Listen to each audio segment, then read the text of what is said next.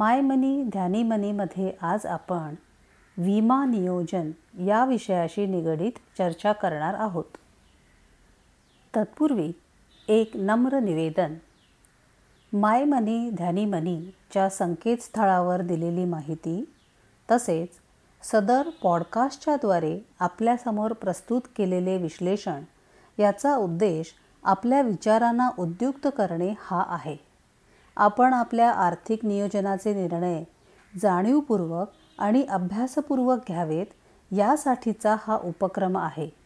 हा कुठल्याही स्वरूपाचा गुंतवणुकीचा सल्ला अथवा आग्रह नाही याची कृपया आपण नोंद घ्यावी.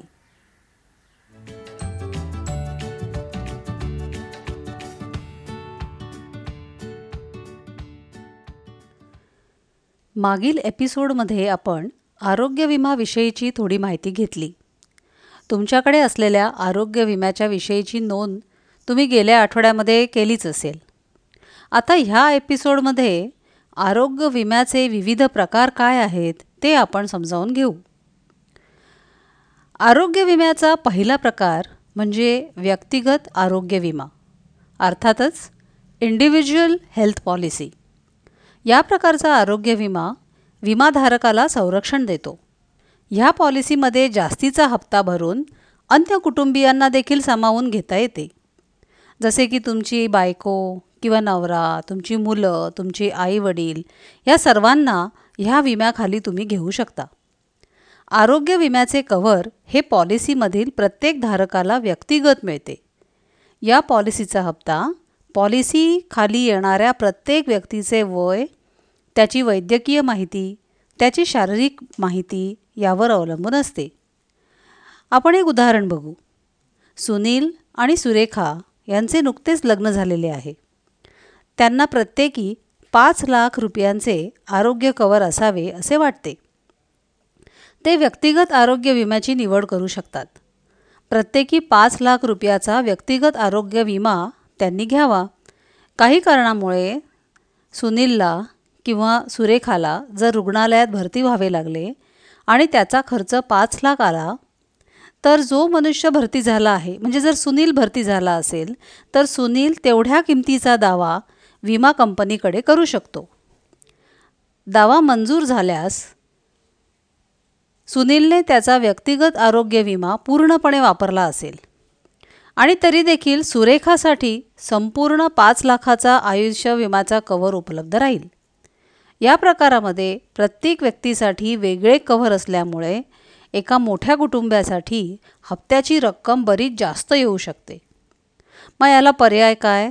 तर याला पर्याय म्हणजे आपला पुढचा आरोग्य विम्याचा प्रकार. ज्याला संयुक्तिक आरोग्य विमा अर्थातच फ्लोटर हेल्थ पॉलिसी असं म्हणतात. या प्रकारामध्ये संपूर्ण कुटुंबाचा एकत्र आरोग्य विमा केला जातो.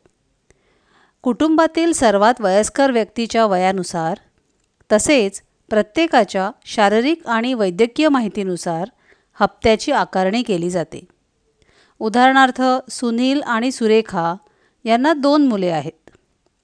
सुरेखाने सर्व कुटुंबासाठी म्हणजेच ती स्वतः सुनील दोन्ही मुले ह्या सर्वांसाठी दहा लाखाचा संयुक्तिक आरोग्य विमा म्हणजे फ्लोटर हेल्थ पॉलिसी घेतली आहे. आता या चौघांपैकी जर एखाद्याला काही आजार झाला आणि त्याला रुग्णालयात भरती व्हावं लागलं आणि समजा चार लाखाचा खर्च झाला तर या दहा लाखाच्या हेल्थ पॉलिसीपैकी चार लाख रुपये त्या व्यक्तीसाठी वापरले जातील.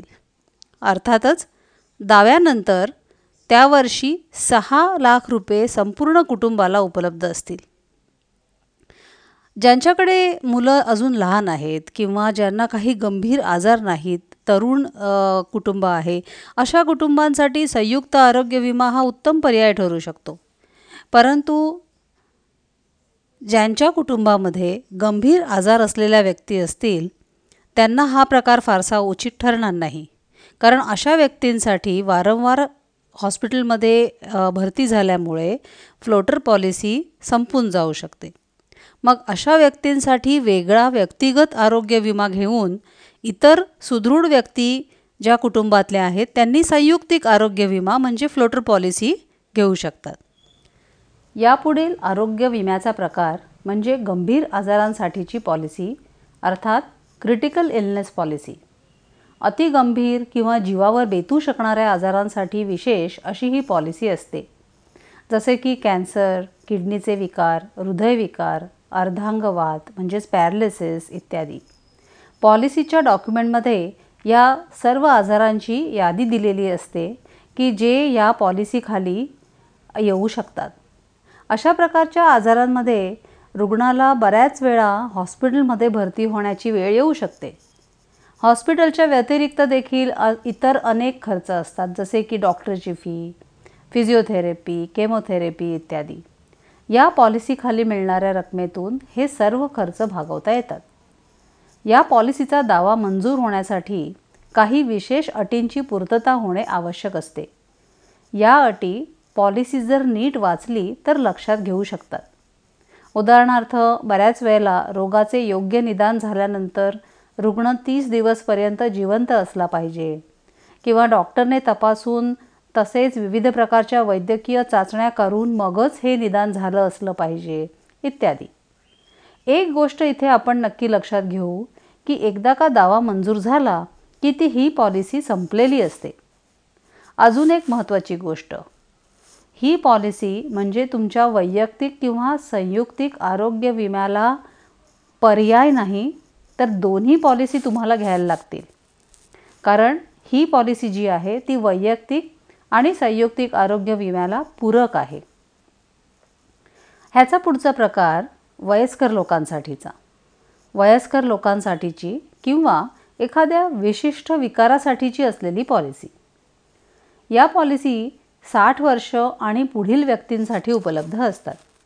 किंवा एखाद्या व्यक्तीला जर विशिष्ट आजार असेल जसं की मधुमेह म्हणजेच डायबेटीज किंवा जर कॅन्सर असेल तर कॅन्सर पॉलिसी. अशा व्यक्तींसाठी या खास पॉलिसी असतात. कारण ह्या पॉल व्यक्तींना आजार होण्याची किंवा हॉस्पिटलमध्ये भरती होण्याची गरज भासणे ही शक्यता नेहमीच जास्त असते. आणि त्यामुळेच अशा पॉलिसींचा जो हप्ता असतो तो नेहमीच्या पॉलिसींपेक्षा जास्त असू शकतो. काही विमा कंपनी एकंदर मंजूर दाव्याच्या फक्त पन्नास टक्के किंवा सत्तर टक्के एवढीच रक्कम देऊ करतात. उरलेली रक्कम विमाधारकाला स्वतः भरावी लागते. ह्या प्रकाराला को पे असंही म्हणतात. वयस्कर लोकांसाठीच्या पॉलिसींमध्ये विशेष करून हा पर्याय आपल्याला घ्यावा लागतो. या सर्व प्रकारच्या विमा पॉलिसी आपल्याला पब्लिक सेक्टर किंवा खाजगी कंपन्यातून मिळू शकतात. United Insurance Oriental Insurance New India Insurance आणि नॅशनल इन्शुरन्स या पब्लिक सेक्टर विमा कंपन्या आहेत. सरकारकडून नियमित केल्या गेल्यामुळे या कंपन्यांना लोकांची विशेष पसंती असते. सन दोन हजारमध्ये सरकारने खाजगी विमा कंपन्यांना इन्शुरन्स किंवा हेल्थ आपला जो इन्शुरन्स आहे किंवा मग आपण ज्याला आरोग्य विमा म्हणतो ते देण्याची परवानगी दिली. त्यानंतर अनेक खाजगी कंपन्या अस्तित्वात आल्या. जसे की I C I C I Lombard आहे अपोलो म्युनिक आहे मॅक्स झुबा आहे इत्यादी. बऱ्याच वेळेला खाजगी कंपन्या आरोग्य विम्याचे विविध आकर्षक पर्याय आपल्याला उपलब्ध करून देतात. क्लेम सेटलमेंटच्या दृष्टीने देखील बरेच लोक खाजगी विमाला पसंती देतात. पॉलिसीची निवड करताना त्या प कंपनीची पॉलिसीचं जे डॉक्युमेंट आहे त्यातील अटी असतील शर्ती असतील हे वाचणं फार आवश्यक आहे. त्या कंपनीचा क्लेम सेटलमेंट रेशो कसा आहे? आणि याच्याबरोबरच इन्शुरन्स जर आपण दावा केला क्लेम केला तर तो सरळ विमा कंपनीकडे जातो की तुमच्या आणि कंपनीच्यामध्ये अजून एक कंपनी असते ज्याला टी पी ए म्हणजेच थर्ड पार्टी ॲडमिनिस्ट्रेटर असं म्हणतात तो असेल. क्लेम जर लवकर निकालात निघायचा असेल तर अर्थातच ज्या कंपनीकडे स्वतःची क्लेम निकालात काढणारी माणसं असतील ज्याला हेल्थ ॲडमिनिस्ट्रेशन टीम असं म्हणतात. तर तुमचा क्लेम अर्थातच लवकर निकालात निघेल. म्हणजे ज्या कंपनीकडे स्वतःचे डिपार्टमेंट आहे स्वतःचं हेल्थ ॲडमिनिस्ट्रेशन टीम आहे आणि त्यांचा जो भार आहे तो टी पी एकडे नाही आहे अशा कंपन्यांकडे आपलं क्लेम सेटलमेंट लवकर होण्याचे जास्त ऑपॉर्च्युनिटीज असतात. तर अशा प्रकारे गेल्या दोन एपिसोडमध्ये आपण आरोग्य विमाविषयीची माहिती पाहिली.